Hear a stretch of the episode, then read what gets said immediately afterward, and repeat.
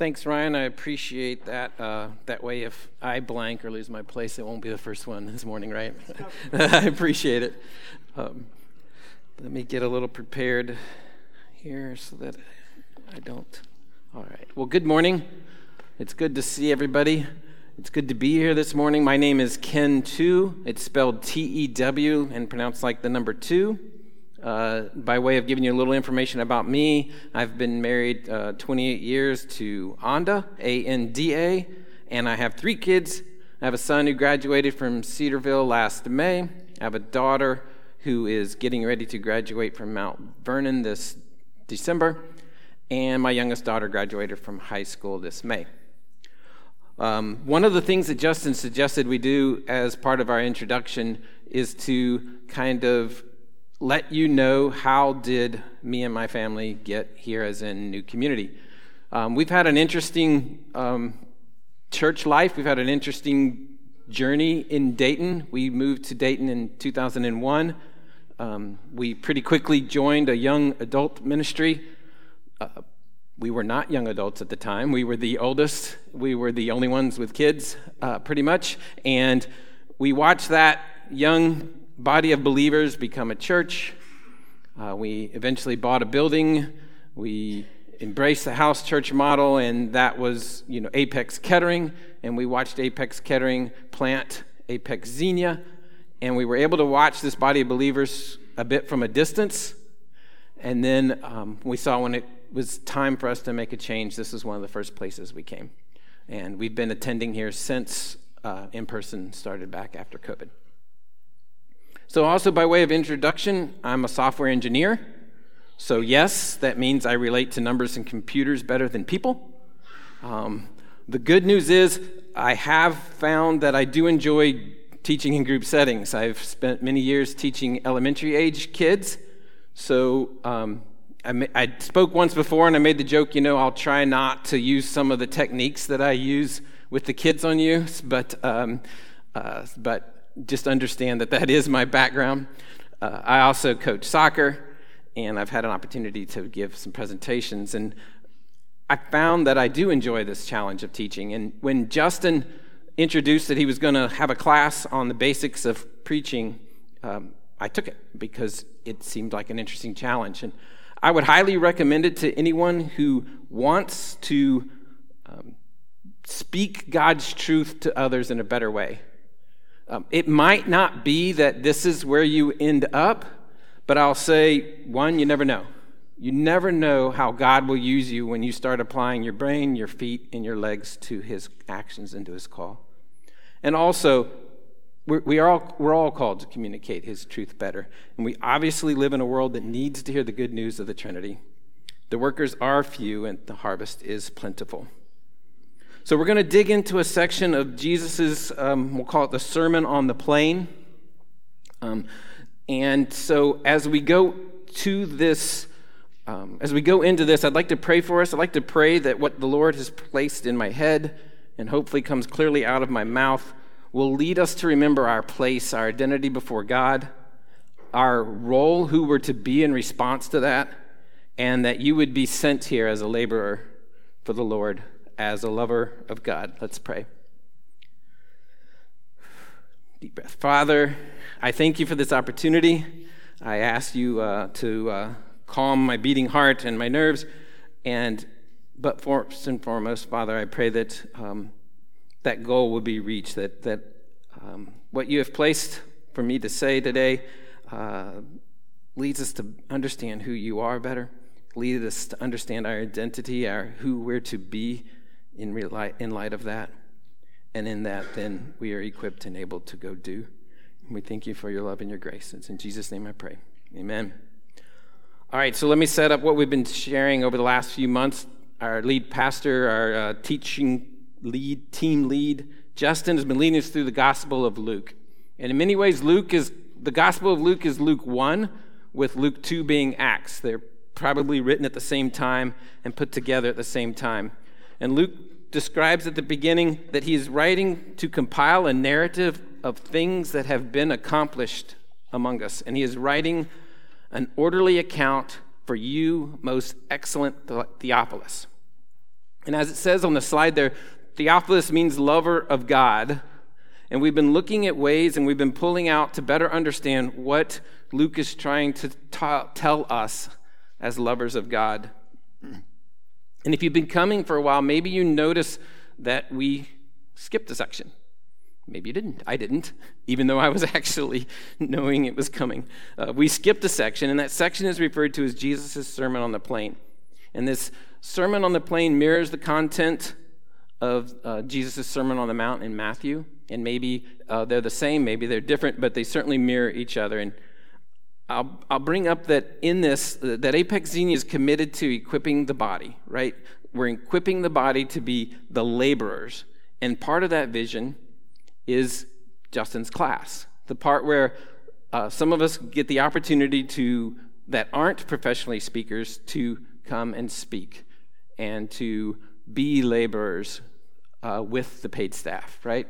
And so we saw Jake and Dave get this, this mini series started and next week, someone named Zach will come and he will wrap that up. And it's, I hope that it's given us a chance to hear some other voices and maybe some slightly different perspectives. And I will say that I'm, I'm looking forward to this next hour or so. Just kidding. I am looking forward to it, but I'm pretty sure, I'm, I'm hopeful it doesn't feel like it's an hour. So let me try to take a little bit of time. I have a lot of time devoted to setting things up. And my hope is that as we approach this passage today, that at, at least in this moment, that we wouldn't be approaching this text as this is a textbook on life, that we wouldn't be approaching this text today as this is an, a historic account of some disconnected people a long time ago. I hope that we can start to see that this is, this is our history. These events directly lead step by step to where we are today. This is the arc of God's story that brings us to our history. And so I'd hope that we could go even, maybe even just a bit further and uh, enter into this moment as though we were there and were remembering it. Um, I, for me, um, the more often that I'm able to do that, the more I'm amazed that we have a God that emptied himself and took on flesh, and in doing so, radically changed our internal future. So I remember the first time. I remember the first time I saw the movie The Fellowship of the Ring. I grew up reading the books multiple times, and I remember that first immersion into this movie world that was created for us, right? And I, when I left the theater, the person I went to see it with said, So there was a couple times during the movie, like more than a couple, like many times you kind of went, huh. And you went, hmm. Yeah, what was that? And I said, Well, it was this mix between finally getting to go someplace you've only been able to read about, right? And and a, but much more, it was remembering what it was like to have been there, right? I had gone there through the reading, I had gone there, and this seeing it and being part of it reminded me of what it was like to be there. And I hope that we can kind of get to that today. Um, because you've read this passage, I'm sure, many times. You've probably been preached this passage many times. You've studied this passage fairly, fairly often, I'm sure, and we've heard it quoted. so if I just do that again, I, I don't know that I would be accomplishing what I'd want to accomplish. What I hope to accomplish is that we come a step closer to when we read our Bible, that we can become so immersed in it that it's as if we're remembering what it would have been like to be there. So let me give it a shot. And let me cough again. All right. So Jesus has started his public ministry when we get to this point. He's um, been healing. He's um, there's been various negative interactions with the, the leaders of the day. He started calling his 12 disciples. Maybe he's called them all. These are the people that's going to follow him closely and much closer to his side throughout his earthly ministry. Keep in mind that, um, well, let me actually, sorry, I'm skipping ahead. In general, the word is starting to get out that Jesus is something special. The people are starting to become, they not all maybe at the place that, is he the one? Is he the one? Is he the one we've been waiting for? But but at least from a perspective of they know he's healing people. They, they've seen him heal people. They've seen his power. And so um, the people are starting to come. And so, again, a, another movie slash TV. I don't know if you've had the opportunity to watch the series Chosen. And if you're like me, maybe you're questioning whether it was wise. And if you haven't seen it, I highly recommend it. So, yeah, that was a contradiction. Um, but what I'm trying to say is, for me, this is far and away one of the best theatrical treatments of Jesus and his disciples. Um, the, but the reason I question, I mean, the depiction of the, the humanity of the disciples themselves has really been challenging and really uh, refreshing and an opportunity to, to approach some of the texts maybe slightly different, remembering that how human they were.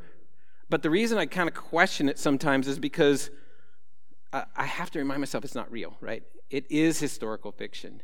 And it's certainly an opportunity, it's certainly one of those situations where you cannot let watching the movie keep you from reading the book, right? We have to understand in this case the book is better than the movie. Uh, but I do highly recommend it. And the reason I bring it up is that if you have been watching it, season two ends probably right at this moment, right? This is the cliffhanger. This is the part where Jesus is coming out and about ready to speak to a mass of people. The disciples, they have left their real life. They're walking from town to town. They're making outdoor camps. They're surviving off of very little food and very little resources. Um, they can still feel the rock that they slept on last night. They're wondering maybe where their next meal's coming from. And they're, they're surviving off the land. And also, I think it's important, it was, it was kind of only in this study time that I had for it that I was reminded. Um, I'm not completely sure the relevance, but it it really kind of shocked me when I remembered it is um, they're still Jews, right? At this moment, they are still trying to be Orthodox, good Jews. They didn't set out on this journey to be a radical fringe that changed the world, right? They didn't set out on this world to be a group of people that were persecuted for their beliefs. They set out on this because they believed that they were following in the Jewish tradition, right? And they still did. They read the law and the prophets, they celebrated the festivals, they observed the Sabbath, all the cleanliness laws. And so each time they were in front of Jesus and in front of his teachings, they were always challenged because they were being led to be good Jews, but Jesus was starting to contradict things they were hearing. So they were constantly having this battle of do I just absorb it because he heals people? He's of God. Do I um, think and uh, have to meditate and contemplate on these things because they're challenging? They're things that make me go, hmm, right? To, to think about because they're contradictory. But the one thing they couldn't do is they couldn't leave unchanged, right? Every time Jesus spoke to Mass, there's usually, almost every time, there's usually this statement that leads us to believe that, that multitudes realized something was different, right? In the Sermon on the Mount, it says uh, people were amazed at the authority at which he spoke, right? So, being leaving an encounter with Jesus, it is un, impossible to be unchanged. So, as we enter into the section that's called the Sermon on the, the Plain that Jake started us off with a couple weeks ago, it reads, uh, Jake, I mean, Luke writes, and he lifted up his eyes on his disciples and said, So, uh, so he and said, so his audience is is obviously his disciples when he starts out. And let's remember that when he's speaking to them, he knows them through and through, right? He knows what they're thinking. He knows not only what they think they need, he knows what they need, right? So he said he starts out by saying, uh, "Blessed are you who are poor." for yours is the kingdom of heaven. And he's likely looking right at someone he knows that just had a conversation with him about how little money they have, right? And how that stresses them. And if we look at, um, if we're reminded by uh, what we talked about two weeks ago, a blessed person is someone who is uh, in an enviable position. Blessed are you who are hungry. now, for you will be satisfied. And he's probably looking right at a disciple that, that was busy wrangling the crowd and totally mislunched, right? And is wondering if we even have food left.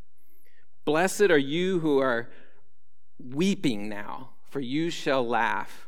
And he's looking at a disciple who's grieving or is struggling through some weakness.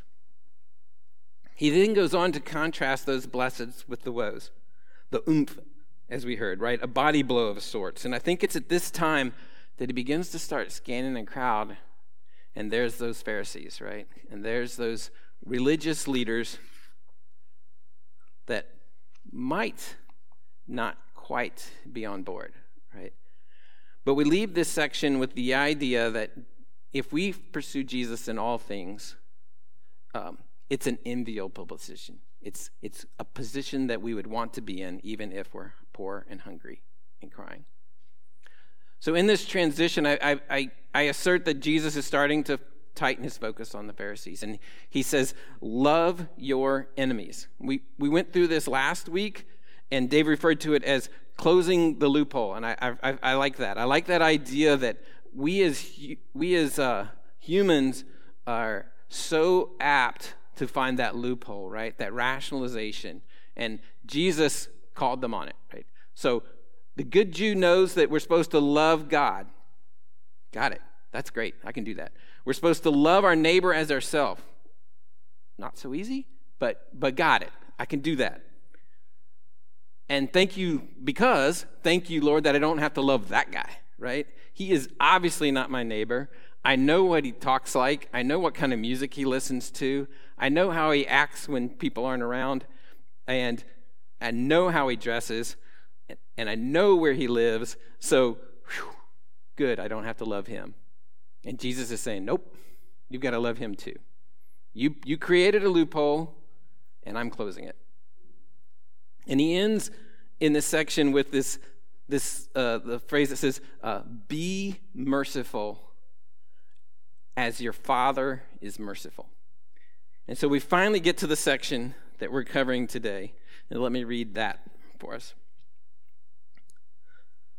Judge not, and you will not be judged. Condemn not, and you will not be condemned. Forgive, and you will be forgiven. Give, and it will be given to you. Good measure, pressed down, shaken together, running over, will be put into your laps. For the measure you use, it will be measured back to you. And he also told them a parable Can a blind man lead a blind man? Will they not both fall into the pit? A disciple is not above his teacher but everyone, when he is fully trained, will be like his teacher. Why do you see the speck that is in your brother's eye, but do not notice the log that is in your own eye? How can you say to your brother, Brother, let me take the speck out of that, that speck that is in your eye, when you yourself do not even see the log that is in your own eye? You hypocrite. First, take out the log out of your own eye, and then you will see clearly to take the speck that is in your brother's eye. So let's see if we can make some sense of what is going on here. So we see Jesus quickly transition uh, to some four quick statements uh, do not judge. There's, there's two do nots do not judge, do not condemn, and two do's do forgive and do give. So when I started my study, and maybe it did to you here today, it seems a little bit out of place. We, we've had blessings, we've had woes, and now uh, we've had love your enemies, and now we're talking about judgment and con- condemnation, forgiveness and giving. Um, it kind of felt a little bit like I'm watching something on streaming, and all of a sudden it goes all pixely, and then like all of a sudden they're talking again. You're like, wait, how did we get here? I missed something. But as often is the case when, when we come to, come to the Bible, when we read the words, uh, we, we get an opportunity to read we go out and we live some life. We come back to the words, and the Holy Spirit is able to bring thoughts to mind, some clarity. And for me, uh, what I came away with is this is continuing the message of mercy and grace, right? This is Jesus telling those in the audience what it means to be merciful and graceful. So if we see do not judge, You know, judgment is a lack of grace. When our reaction is to see the actions of others and judge them, then we are not acting in grace. Because it is ultimately God's grace that will see us past his judgment and into eternal life. He calls us to not condemn. He called the crowd to not condemn. And, you know, this is a, a lack of mercy, right? We know mercy to be punishment that is deserved but not given, and condemnation is punishment, right? So be merciful, not condemning. Uh, and let us not remember, we don't actually have the power to condemn. Uh, he calls to forgive. Again, forgiveness is, is a show of mercy. When, when we don't require punishment of someone who has wronged us, we are forgiving them. We're called to this. Uh, giving, this is a sign of graciousness. Rather than holding on to a resource we've been given, we give it away. This is graceful. And when we give generously, we are exercising grace. So, mercy and grace. Mercy and grace. That's what he says. Don't be not merciful. Don't be not gracious. Be merciful. Be gracious. Our Father in heaven is rich in mercy, and he lavishes us with grace. So we come to a parable. I'm not completely sure it fits the model of a parable that I'm used to, but Luke calls it one, and it's, you know, again, maybe a little bit glitchy, but I think we can get there. So Jesus says, How can a blind man lead a blind man? Won't they both fall into the pit? And how can a student be uh, the teacher before they even are a student? And they come right after this call to forgive and give. And so it seems to me a little disconnecting, but I, but I think the connection is this notion of this idea that if we ourselves have not been forgiven, how can we be forgiving? If we ourselves don't understand what it means to get that we have been given much, how can we be giving? And if we can't, if we haven't, we can't be forgiving and giving, how can we lead others to that? It's the blind leading the blind. It's the student thinking they are the master. And so we get to another transition. And in that transition, I see, uh, again, I assert that Jesus is bringing his focus more and more on the religious leaders that are likely in the audience. And I feel like he's turning up the heat more and more on them. And so next week, even he's going to end it talking, he's going to say the, uh, the line, the ruin of that house was great. And if nothing else points to the idea that the house that the religious leaders are building is going to have a great ruin, I don't know what, what, what would point us to that. But anyway, Zach's going to clean that up. Zach's going to uh, help us with that uh, next week. But this is where Jesus is heading. And so we're going to cover this well known passage. I'm going to read it again because I want to make sure that we're um, re- remembering it as we go through it. So, why do you see the speck that is in your brother's eye, but do not notice the log that is in your own eye? How can you say to your brother, Brother, let me take out the speck that is in your eye, when you yourself do not see the log that is in your own eye? You hypocrite. First take the log out of your own eye, and then you will see clearly to take the speck that is in your brother's eye. So if I take those, try to take the truths out of those verses and maybe come up with a way that is um, uh, uh, my own words uh, to say those, uh, to maybe have a concrete takeaway for a main idea for today. It might would I think it would look something like, how dare we spend any time and energy on calling out others' flaws, mistakes, or sins when we've spent so little time and energy on acknowledging our own flaws? learning from our own mistakes, and confessing our own sins. Uh, in many ways, we are the blind leading the blind, and the student trying to lead the teacher. And even stronger, Jesus calls them out as hypocrites. So, as any good speaker, I was excited about the opportunity to send a good, spend a good session doing some great word studies. You know, I had my online tools ready, I had my New Testament dictionary. All the right tools, and you know I was going to be able to study this, and I was going to come and sound all smart when I told you what the Greek word for hypocrite was, when I explained to you how it's even pronounced. So I was all ready. I had, you know, my pen and paper and notepad and everything ready to go. And I pulled up the first word I was going to study, hypocrite. And I pulled up the first online tool to start looking at it. And lo and behold, the Greek word for hypocrite is hypocrite. Closed everything down, shut it down, word study session over. I didn't even have the heart to go on. There's no way I can feel smart anymore. But, but let's think of that for a second. When, when the English, those who spoke English first came in contact with this word hypocrite and someone explained to them what they meant, they went, We can't do any better than that. That is the right word for this situation. So when you call someone a hypocrite, when th- someone calls you a hypocrite, they are using the word that the scribes used in this text, right? That is the word. It is so strong and so clear as to what you are trying to say that it did not need to be changed. Uh, I mean, it's even spelled pretty much the same exact way, right?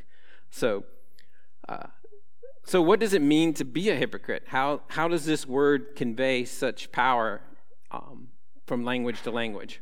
So the most basic definition is a person who acts in contradiction to his or her stated beliefs or feelings. I think the key word here is stated, right?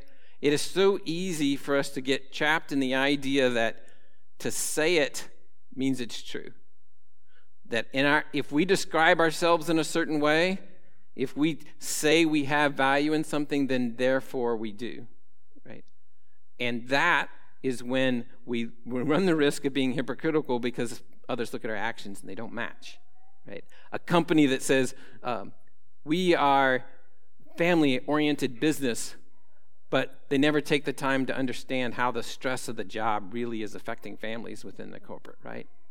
When we say, um, when I say that I'm really interested in being thinner and healthier that's in direct contrast to the big gulp I drink every day and the ice cream I'm eating by the gallons, right? There's many ways in which we can find ourselves um, being hypocritical. And I'm going to go, yeah, I'm going to go off script. I came up with, I, I was struck by one this morning. Um, uh, uh, yeah. So, there's a lot there's a lot of things going on in our world today that um, is emotionally charged, right?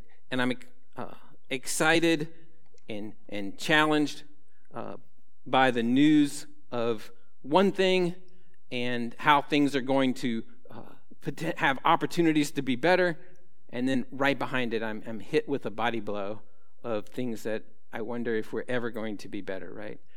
And in one way, um, we're excited about the ways in which um, I'm excited about ways in which the the the rights of uh, the unborn might be have an opportunity to be protected. Um, but I'm also reminded that in many ways uh, we're hypocritical if um, even the church is not a safe place for children and women, right? If we don't have a way in which women and children know that their leaders are going to care for them, protect them, um, then uh, to me that, that seems hypocritical, right? If they if they're not even safe in in our churches, we we see too many times churches hit by challenges of of leaders not protecting women and not protecting children, um, we've got to get ahead of this. We've got to get ahead of this. And it's at my at my office recently. We we had a near electrocution, and we didn't see that opportunity as we got lucky. Let's let we'll probably get lucky again, right? We've been fortunate here that we haven't had any um, incidences, and it's uh, not hearing anything like that. Um, but that's too late, right? We need to be we need to be forceful, and I and I don't really know where I'm going with that. And again, this just hit me this morning uh, to even mention that.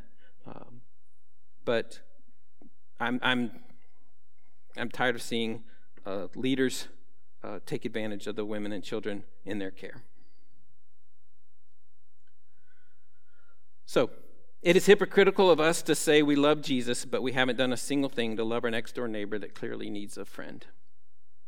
And I'm speaking to myself as much as I am anyone in this room. So, in this parable, we see that it is hypocritical to take out the speck in someone's eye when we have a log in our own. In many, in this log um, this was i did actually come back and do a little bit of a greek study. This log is the word same word that we might would use for these beams in this church. A structural piece of wood right? There's a foundational structural issue here and you're worried about the speck in your brother's eyes. The pharisees had foundational structural issues in their relationship to god and they spent time and energy on a whole lot of specks right? Jesus dealt with he picked weed on the Sabbath and you know he he healed on the Sabbath. And that is what they wanted to concentrate when they were missing a foundational issue that this was the one, that he was the Savior. They were so blinded by their log, they were so blinded by their fundamental faith issues that they couldn't rightly see what was going on. So let's revisit what I offered as a main idea. How dare we spend any time and energy on calling out others' flaws, mistakes, or sins when we spent so little time and energy on acknowledging our own flaws, learning from our own mistakes, and confessing our own sins? So, why might God call us to spend time acknowledging our flaws? Um, I can tell you some reasons that don't apply. It's not to beat ourselves up. He doesn't call us to beat ourselves up. He doesn't call us to a place where we have the right amount of guilt for our past actions. He's not trying to lower our self esteem. When we acknowledge our own falls, if nothing else, we acknowledge that we are not God. We acknowledge that we are not perfect, and He is. And why might we learn from our own mistakes? And again, this isn't about being guilt ridden or victim minded, this is about growing. These mistakes lead us to a better place. These mistakes lead us to perseverance. These mistakes give us an opportunity to lead others through their mistakes. And when we confess our sins, boy, is this not a great place to remind us of our flaws? Is this not a place to remind us of our mistakes and acknowledge that we are not God? But all of these are important because they remind those of us who believe in the life, death, and resurrection of Jesus and have been forever changed by this belief, we are reminded that we are washed by the blood, that we are lavished in his mercy, by his mercy, and we are cleansed by his grace. How can we forgive if we don't understand how much we've been forgiven? How can we lead others to forgive if we aren't actually in the business of forgiving? How can we give if we don't truly understand all that we have been given? And how can we lead others to give if we ourselves aren't giving? So I hope we've had a sense of remembering, remembering that Jesus was telling his disciples the bad news, right? The bad news is you have a log, I have a log, we have logs in our eyes. And if we remember to the point that we take heart in this, um, that Jesus could easily, you know, be saying this to us, not just the disciples, that we're involved here. But we also know that there is good news. The good news on the other side of this log is that God is full of mercy and God is full of grace. God is full of forgiveness. God is full of generosity. And those that know and fear the Lord, he does not judge because he sees us blameless through Christ.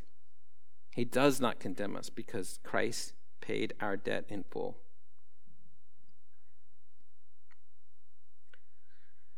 So, throughout this, he's been reminding us that um, when we remember the bad news and the good news, it's going to lead us to be people that know they have been forgiven of much and given much. It's going to lead us to be people that forgive much and give much. It's going to lead us to refrain from judging and condemnation. It's going to lead us to be blessed. It's going to keep us from those oops. It's going to help us love our enemies. It's going to put us in a place where we can clearly speak to others in other people's lives, and we can be built on solid ground. And it helps us ultimately not to be hypocrites. So, today I, I hope that I, I reminded you that your God, our God, is rich in mercy and grace, and that we should never be afraid to call on him when we need his mercy and his grace. Uh, let me pray for us. Father, I thank you uh, for this day, this, this wonderful sunshine, this wonderful uh, opportunity to gather with um, believers as a family. Help us to live out family.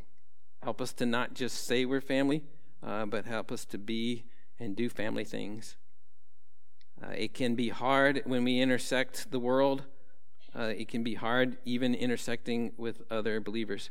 Uh, but Father, you have mercy and grace plenty. Help us to live in that and let us help us to live in that identity. Uh, we love you. We praise you. We look forward to your return. Help us to be always preparing for that day. And it's in Jesus' name I pray. Amen.